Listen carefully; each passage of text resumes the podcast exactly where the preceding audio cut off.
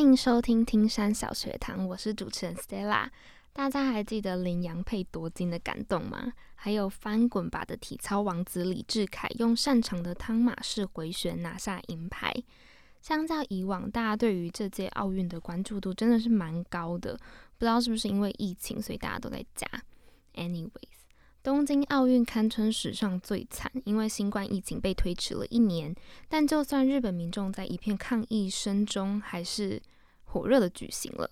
纵使东京奥运创下了许多的先例，争议也不小，但是我个人还是非常开心，可以看到台湾各国选手在这么艰难的状况下，还是很努力的呈现最好的自己，也给电视机前面的观众留下了很正面的力量。我觉得这就是运动非常迷人的地方。不知道大家有没有注意到，今年的东京奥运新增了五个项目，分别是空手道、滑板、冲浪、运动攀登，还有棒球。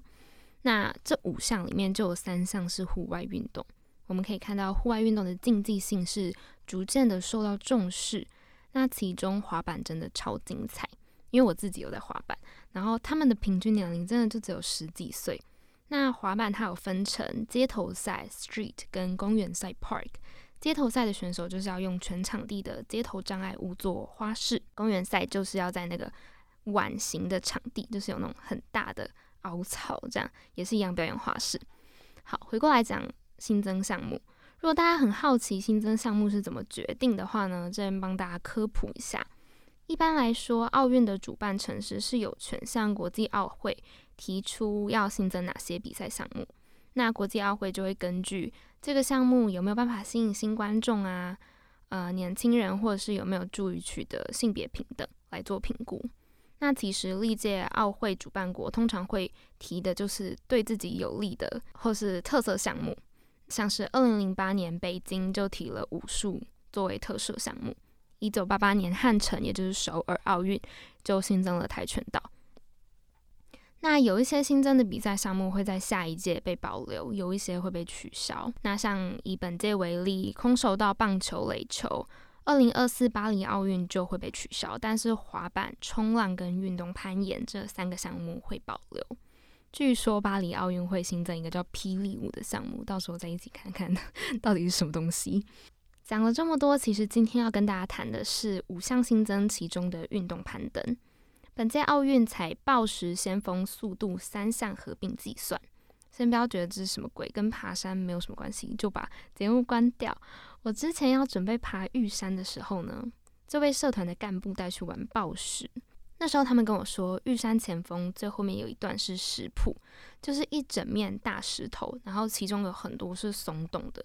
如果你有先练习过暴石，会有助于你判断说你要怎么配置你的四肢，然后要怎么发力等等的。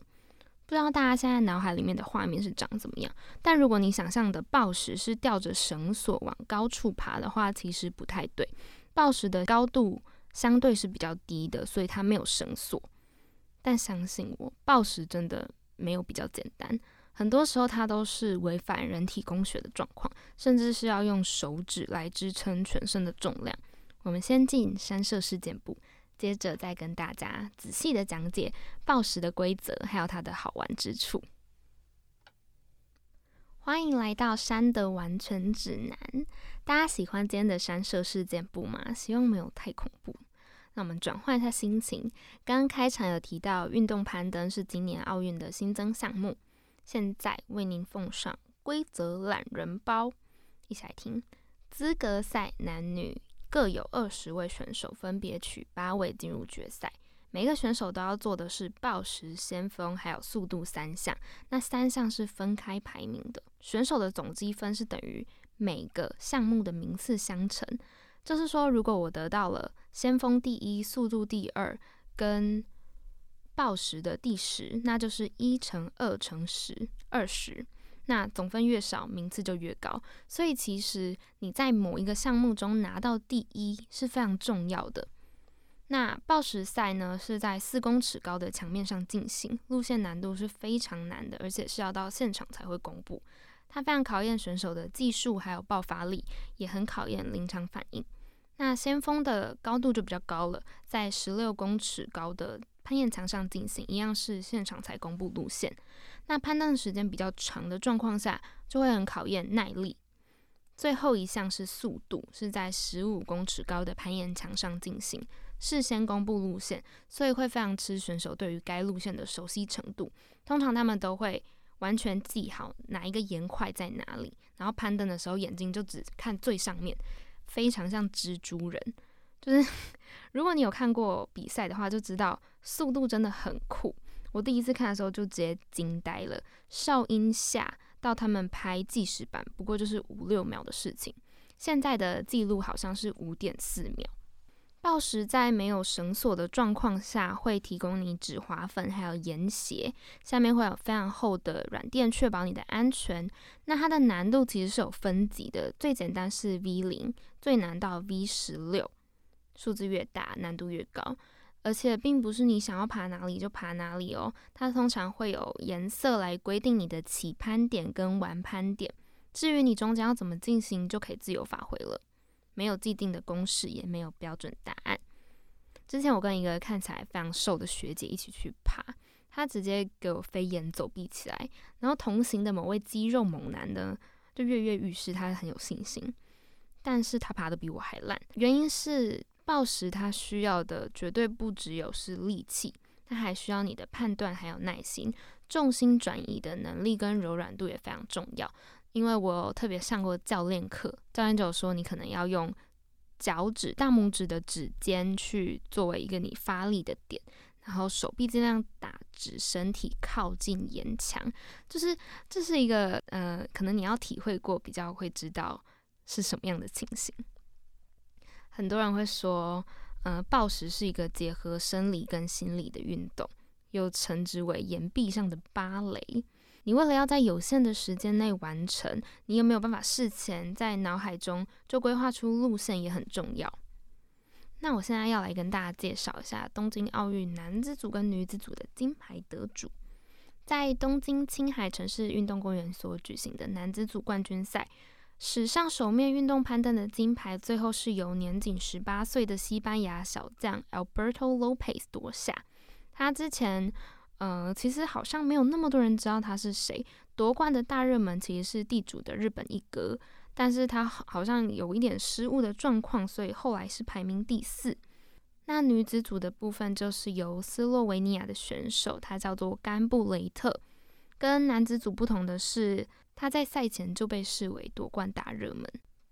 在二零一五年首次参加世界攀岩锦标赛之后，他就在报时赛跟先锋赛屡屡的崭露头角。二零一九年更横扫世锦赛，赢得报时赛跟先锋赛的世界冠军，总共拿下六个世界冠军。那其实一个攀岩选手的养成真的非常不容易。如果你跟我一样很好奇，一个攀岩运动员他到底需要什么样的训练，在台湾又要如何寻找相关资源？我们今天邀请到的是一个拥有十五年以上运动攀岩经验的来宾。广告之后马上为您揭晓。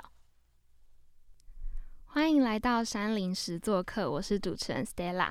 刚刚有提到今天的来宾拥有十五年以上的运动攀岩经验，号称左手是勇气，右手是自信，双脚则是满满行动力的台湾攀岩好手李红莹。欢迎红莹，大家好，我是红莹。刚刚那段其实是我在中华奥会的官网上看到，我觉得超可爱的。你平常也会这样介绍自己吗？哎，不会，都是别人这样介绍你。对自己介绍有点不好意思，有点尴尬。好，那呃，因为其实我们的节目叫做“听山小学堂”，然后是一个跟山岳有关的节目。那我想要问红英，自己本身喜欢爬山吗？嗯，我是比较少爬山的经验，就是我我的爬山就是可能是百越这种。这种登山的经验，但是我有有登山的经验，曾经有登山过。可是，呃，我想爬山跟攀岩是完全不一样的一个运动，因为爬山它的时间性是比较长的。那以攀岩来说，我们是比较追求那个强度的部分。那其实攀岩它也是从登山运动衍生出来的，就是因为在登山的过程，可能也需要一些突破，呃。峭壁的一些技能，所以开始有了攀岩这个运动。那有一些手脚并用的山，像是呃玉山前锋有一段是石铺。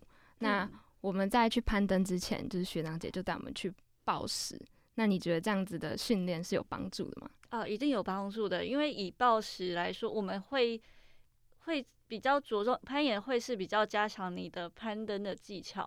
那因为它会比较难一些，也嗯，单动的强度会比较难一些，所以所以应用在爬山上会蛮有帮助的。嗯，了解。那其实相较很多选手，你是比较晚才接触到攀岩，是在大学的时候，对不对？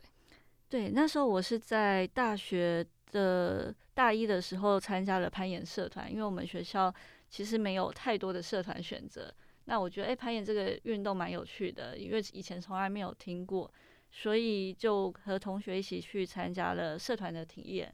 那从第一次开始爬，就觉得这是一件很有趣的运动，因为一开始会想象说，攀岩它可能是一个很简单，像在家里爬爬墙壁或者是。爬树这种感觉比较像娱乐休闲，对，就没有想过它会是一个专精的运动。那大概是从什么时候才开始比较下定决心说要往职业这个方向？嗯，以职业来说，比较想当成为选手，大概是爬了第二年之后，会因为我一开始爬会想要一直追求，一直想要进步，看看自己是不是可以很快的。很快的进步到呃前辈的，就是学长学姐的能力，跟他们一起爬一样的路线。那时是我一开始攀岩的一个蛮强烈想要进步的动机。后来是到第二年选上国手之后，参加了亚洲锦标赛，然后第一次看到国外国际级的选手的比赛，我也参与了那比赛。但是那时候我已经是台湾第一，但是我不知道，哎，原来。我即使是台湾第一，跟国外选手的落差是还有一段的。那我看见他们将攀爬的动作演绎的很很漂亮的时候，我也想要成为像他们这样子的选手，可以在我们攀爬一样路线，可以把每一个动作都做得很很漂亮，用最有效率的方式去完成这一条路线。所以其实是肢体的优美吸引到你是吗？国外的选手？对，我想这是蛮大的一个。一个一个吸引我的点，或许是呃，我自己观察是觉得说，今今年奥运的这个热潮，让很多人都开始关注运动员。但是像小戴他就有发文说，其实运动员的平常的生活是很乏味的。大家可以因为一夕之间涨了很多粉丝，他可能很不习惯，所以他就说大家可以先退追，然后有比赛再关注。那我 那我很好奇的是，攀岩选手的一天大概长什么样子？平均大概每周训练六天。但但是每个周期不一样，有时候五天，有时候六天。那平均的话，我们会有分攀爬日跟一般的体体能日。那一般的攀爬日大概是一周四天左右，就是其实也是要看周期。那平均来说是四天。那以攀爬日来说，通常就是早上吃完早餐，然后可能因为因为严管是大概我们通常是。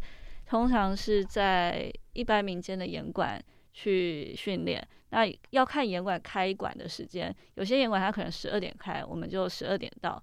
那我们基本上就是以严管开的开馆时间，就是我们去爬的、去练习的时间。所以大概是可能也许是十点，然后吃完早餐，然后准备搭车或者是交通，然后到岩场开始暖身，暖身完训练，早上。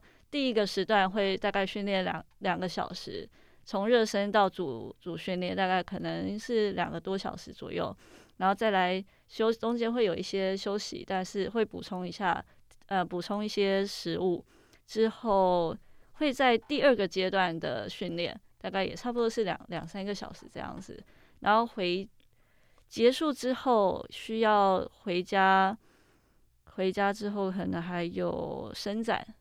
然后或者是做物理治疗的部分，哎，大概就这样，差不多一天了吧。了解，我大概在八月中的时候，有一天预约了那个台中的的 Pro 哦，然后我就在去的前一天看到你的现实动态，就是你前一天在那边，所以那也是你的训，就像是这样子的训练吗？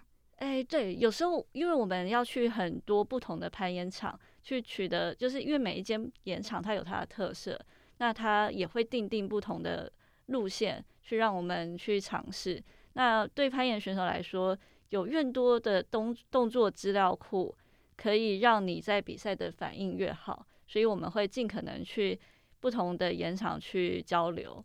那我就是我们一般是以北部为主，那有时候也会安排到中部或南部的演演馆去。所以其实民营的攀岩馆就可以符合一个国手的训练需求了吗？嗯嗯，好问题。诶，比较理想的话，当然会希望我们是有一个主要自己的训练场馆，因为以民营的严管来说，诶，必须要符合一般顾客的需求。那一般顾客的需求可能会是比较有趣的，然后可能比较对我们来说，可能是强度是比较不够的。那如果有一个自己自己的训练场的话，我们可以随时随地的去调整那个岩块我们需要的训练。场地的设置，那会对我们训练的效率会是比较好的。了解。那你现在是有教练在，就是帮忙训练的吗？嗯，我自己的训练课表主要是，呃，我自己和团队的沟通安排好。那我们的训，因为我们现在是二零，为了准备二零二二亚运，所以我们组成了一个培训队。然后目前有三位选手，然后一位物理治疗师，然后一位训练员这样子。所以我们就是共同去协调训练的课表，然后每一次都会再做一下调整，这样。所以是在呃之前的亚运的时候，好像有配合一个韩国籍的教练，是吗？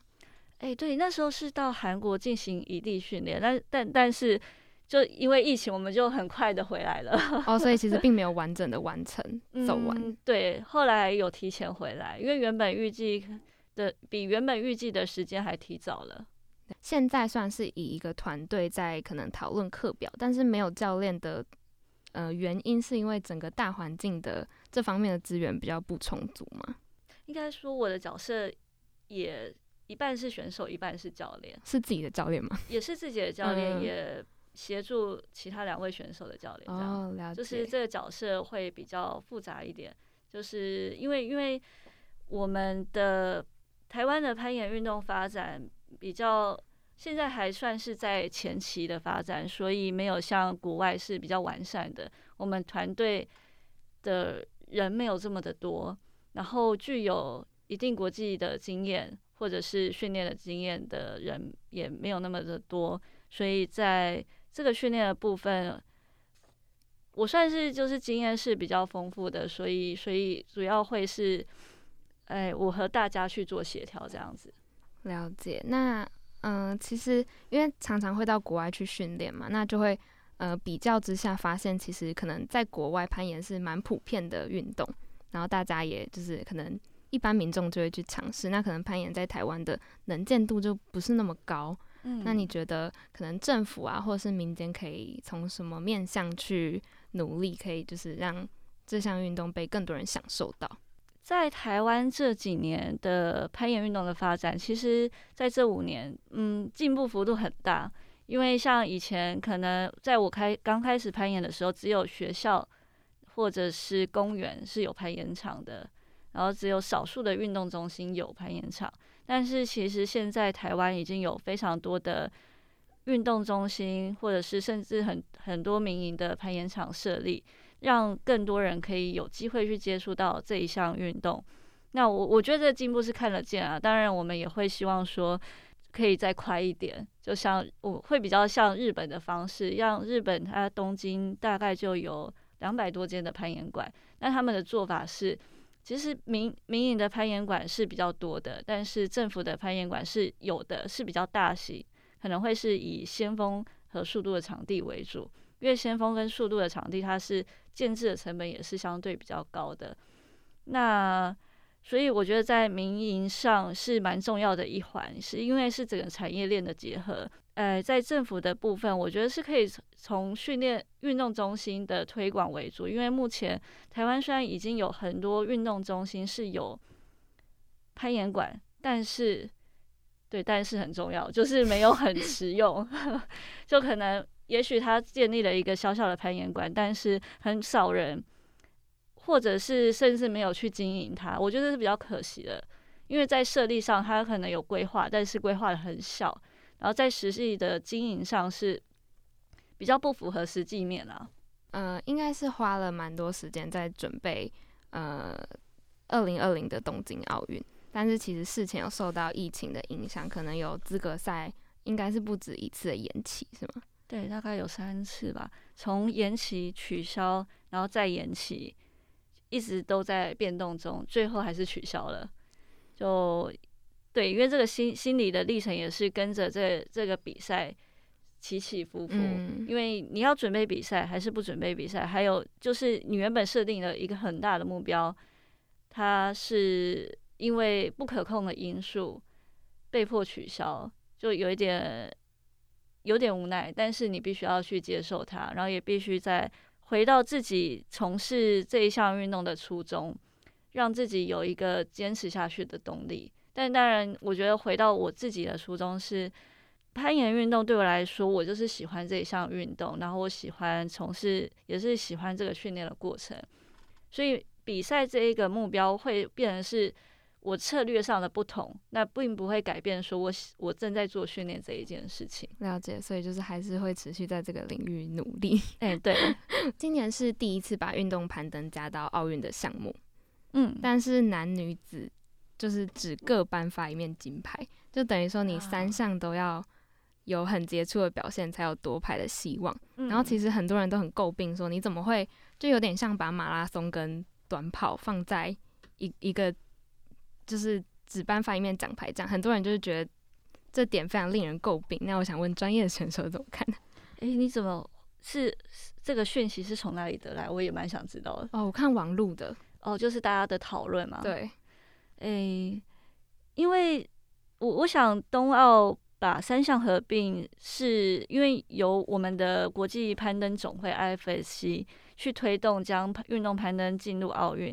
从整体长远的发展来说，我们当然必须将我们的运动推进，但是在推进的一个妥协条件是，因为我们有三个项目，你很难要求在第一次进入的时候可以每一个项目都颁发一面金牌，因为这样子可能变成只有，呃，变成可能会压缩到其他的运动项目，这是一个妥协的条件。那当然说，速度赛和报时跟先锋赛的身体是身体素质是非常不同的。速度赛是完全爆发力，那以技术面来说，在先锋和报时的技术面是更接近的。所以它我觉得会比较有问题的，会是在速度跟先锋报时的并进。但以在现在初期的条件来说，我觉得这这个是一个过渡的时期。当然，当然，所所有参加奥运比赛的选手都知道，早知道是这个规则，所以我想在竞争上大家是公平的。哦，所以不会有太大的问题。那当然，这个赛制会有会有运气成分存在，这是没有错的。因为当别的选手表现不好，有可能你这一项这一项夺得好的名次，那你可能在整个成绩，就是因为我们的项目是将每个每个项目的排名相乘，这个成绩这个问题就有一点也算是一个数学问题了。所以只要有一个人的排名不一样，就会影响牵动到所有的人的排名。所以我想有除了运气以外，实力还是最大最大的决定因素啦。因为相信已经进入奥运的选手，他们在每一个项目花的时间都是非常的长。所以其他比赛是没有见过把三个项目合并的吗？嗯，有，其实二零一八亚运也是三个项目合并，但是也是为了奥，也是因为奥运，所以将这三个项目是 combine 在一起的。哦，了解。那你自己有特别欣赏的选手吗？因为我有看到你有去当那个奖品。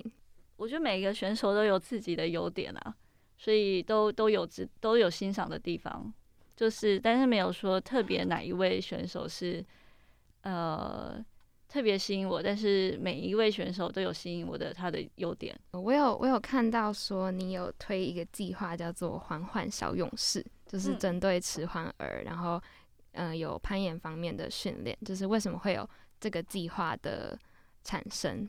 因为我想攀岩运动它是一个蛮强调四肢协调性的运动。那我有认识一些像在职能治疗或物理治疗的方面，然后有一些早期疗愈的部分也会由攀爬去介入，早期疗愈，所以我觉得这这个是可以帮助帮助迟缓儿，也许是可以在增加生活的乐趣，或者是可以进而增加他的身体协调的能力，会对他们是有帮助。我觉得是蛮喜欢做这件事情的。那你们是有推出夏令营吗？还有冬令营？哎，目前没有，就是单场次的活动。哦，当然是未来计划是可以有比较固定的活动，去玩呃，去让更多的有更多这类似呃更多的迟缓儿可以参与到这一项活动。了解。那你有收过什么特别的反馈吗？就在活动中，我我觉得最多还是在于家长跟亲子之间的互动啊，因为因为攀岩也是蛮有趣的，就是。大人可以爬，小孩也可以爬。那怎么样在让参与这一项活动的过程中，让大人小孩都会可以感觉到很开心，然后他们是有呃互动上的，然后是有信任上信任上的成长。因为因为像比如说我们攀爬，以以先锋赛来说，呃，先锋攀登来说，就是往上爬，你需要有绳子去帮你做保护。那你怎么样把你的生命交给另外一个人？我觉得这就是一个信任的信任的部分。那在亲子的体验活动，我之后也是希望可以把这个部分纳入我们的活动当中，可以让亲子之间的产生更多的连接。那我想要问一下，就是。嗯，可能身为运动员受伤是蛮常发生，也就是在所难免的。但是二零一五年是不是有受到一个比较严重的伤？哎，当时大概是什么情况？可不可以跟我们分享一下？当时是在户外攀爬的时候，因为因为在户外攀爬有一些不可控的因素，比如说就是就是那时那一次的情况是，我帮另外一位学长做确保，然后上面有一个。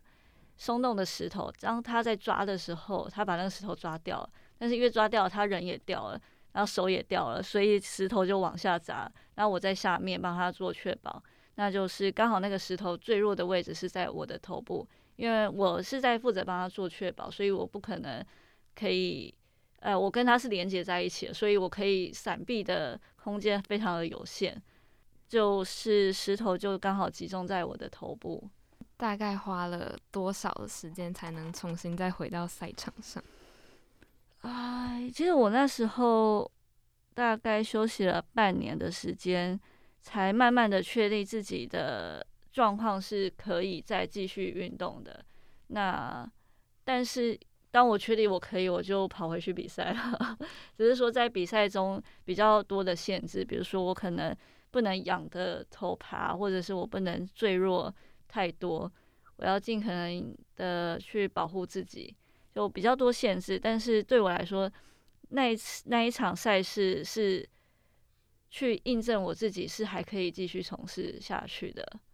所以其实当下也没有任何想要放弃的念头，没有想要放弃，但是有想要，呃，是有担心会不会不能再继续下去。训练有什么调整吗？如果说不能。可能太痒或者怎么样，跟之前的训练有什么不一样吗？一开始的话，就比较不能爬大角度的，或者是身体会有旋转的动作，那有可能一抬头就会产生晕眩，所以尽量要避免坠落，只能在比较横度的方式，就不能往上的往上爬是比较有问题的，所以那时候以横度的方式为主。那也会尽量避免坠落，就是可能以下攀为主，就是往下爬。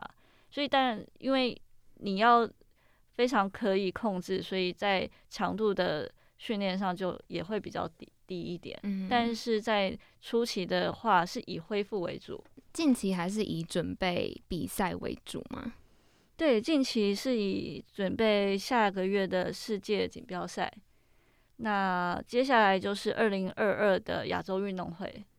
那所以还是以自己的训练跟比赛占比较多数，然后可能讲座啊或者是授课占比较小的比例吗？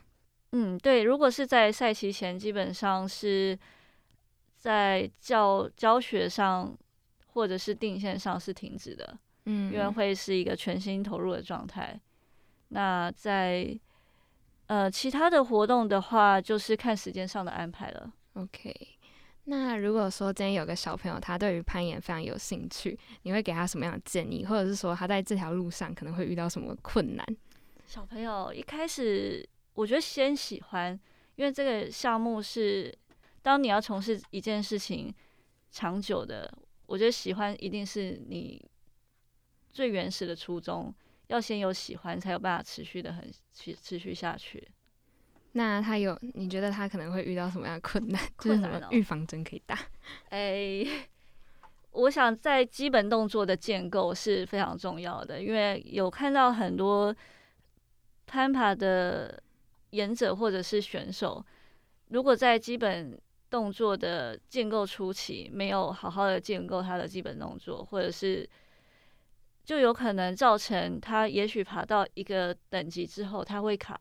会有一个瓶颈，很难去再突破到更好的表现，所以在基本的教的动作的调整是蛮重要的一个阶段。讲到基本动作，因为其实我自己有就是尝试过暴食两次，然后就是它真的就是比看起来还要难非常多。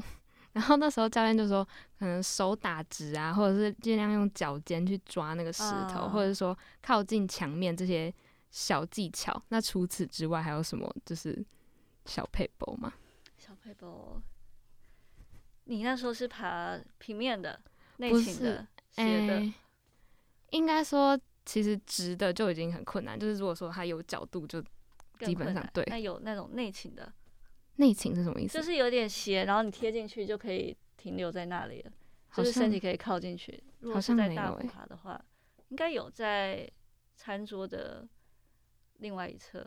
一楼吗？对，一楼。我是在二楼。哦，你在哦，很难呢。嗯，二楼，二楼不是初学者去的地方，哦，就会比较偏难一点。那它一楼会是比较多适合初学者的。一开始会建议初学者先从内倾面的角度开始，就像我们爬楼梯一样，一般的阶梯它是斜的嘛，就是你只要将脚的重量放在呃身体的重量放在脚上，你就可以慢慢的登阶。那你就想象，我们再把那个楼梯再变成稍微陡一点点，其实你只要身体稍微前倾，你还是可以多数的力量建立在用从脚开始出力。那我们攀岩的话，大家可能会想着手需要很大的力量，其实没有错，手真的要很大力量，但是手的力量是固然很重要，但是我们的起始点还是在身体的中心跟脚的运身体的运用，所以脚的踩。是非常的重要，所以在一开始会先建议初学者从内倾面开始，慢慢的去找你身体的感觉，你怎么样去在一个离开地面，然后有一点角度，去让你的身体去产生动作，这个是先感觉到自己身体的连接，然后再去慢慢的挑战比较难的路线。嗯，了解，那比较难啊。嗯，但其实暴食真的蛮好玩的，很推荐听众朋友，就是有兴趣的话可以去尝试看看这样。我可能自己还是会偏向爬山一点，因为可能在路路途中的风景可能比较好。可是你路途很累，有办法欣赏那个美景吗？可是攀岩，我觉得室内还是比较，嗯，就是可能成就感相对又低的情况下，因为那时候我记得 Dapro 是没有限时的，但是其实爬两个小时，我真的也差不多了。哦，正常人爬两个小时都会差不多的，因为一开始你攀攀岩用到的肌肉群跟你平时用到的不太一样。尤其是手的抓握力，可能很快就会疲劳了。嗯，因为一般你做什么运动，很少会手一直很用力的去抓，所以疲劳的累积是很非常快速的，很难爬太久啦。那训练有什么针对手部的训练吗？嗯，一般我们会用指力板，或者是抓握比较不同大小的岩块，有可能如果是针对摩擦点的话，就会用不同。大小的摩擦点去练习悬吊，或者是悬吊加负重，或者是悬吊加引呃，或者是负重引体，抓不同的点去做这些这些力量的练习，已经有点专业到超出了理解范围。没关系，只要想着先去爬就可以了。那如果如果要在就是用手指支撑全身力量的这个前提下，是不是体重轻就会比较占优势？我们会比较讲求相对的力量。就是一般我们如果做重训，可能是会说哦，做绝对的力量是你做几公斤。但以攀爬来说，因为你离开地面，就是对抗的是地心引力，是你自己的体重。那你自己的肌肉的比例就是蛮重要的。所以攀岩选手来说，体脂率会是蛮大的一个关键。哦，那你的体脂可以透露吗？所以我大概一般都是介于十到十二之间，这样真的很低哎，对，是比较低的状态，但是还算是一个健康的状态哦，就是过低也不是一个好的现象，也可能会影响到身体的状态，也会影响到恢复能力。嗯，那饮食方面有，就是为了要维持这么低的体质，有什么讲究吗？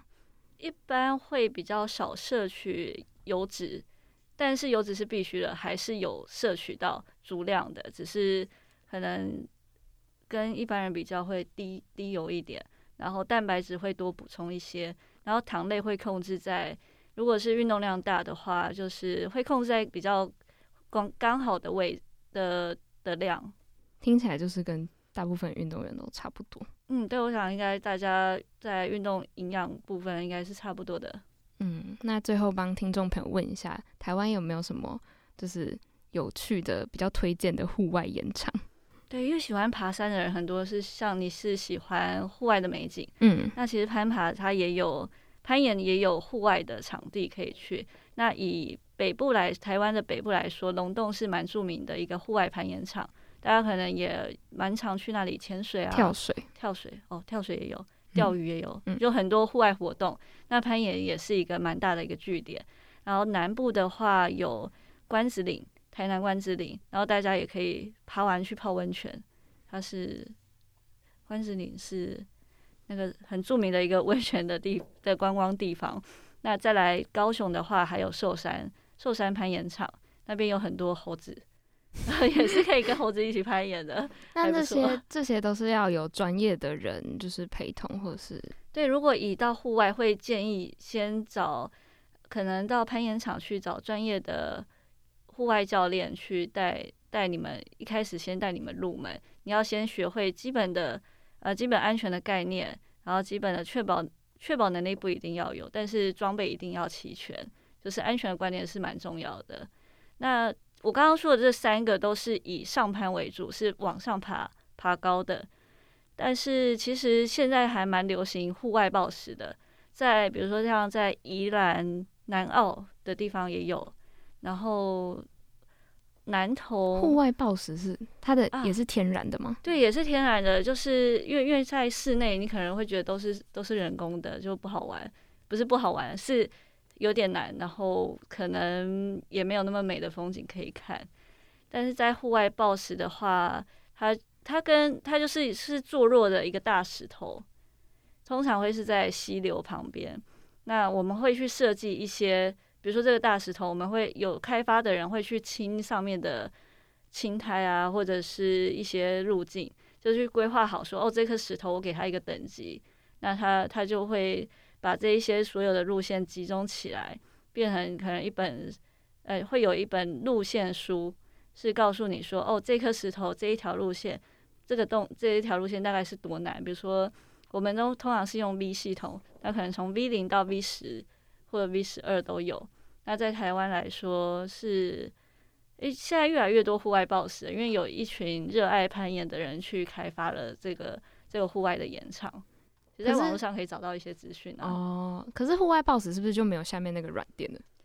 哦，你想要重点了，因为户外暴食的软垫的暴食垫是要自己带的哦。对，然后现在有有有品牌有做一个，你可以在家里当成沙发，然后你出门可以带着它多功能就对了。对啊，不然因为暴食垫。因为讲讲到户外暴食安全，最重要的就是要带那个暴食垫。嗯，当然越多的暴食垫，你可以铺的腹地越大，但最最弱的空间是比较安全的。所以，所以这是必备的，绝对要带垫子。因为它虽然不高，但是因为腹地不平整，或者是你坠落下来还是是硬地，还是有风险存在的。那需要戴安全帽吗？诶，以户外暴食的话，要看地形。如果它上面没有什么。物品是不需要戴头盔的，但是以上攀的话就非常有必要性，因为它的高度是通常都是可能超过十几米以上的，嗯，有可能上面会有一些松动的岩点会坠落。哦，了解，那就是一些有趣的户外呃暴食推荐给大家。那其实红英近期就是还是会以训练为主。那如果大家对他的呃训练有兴趣的话，也可以去看他的 Facebook 跟 IG，然后有机会在各大演场也有机会巧遇。那谢谢红英今天来到我们的节目，谢谢。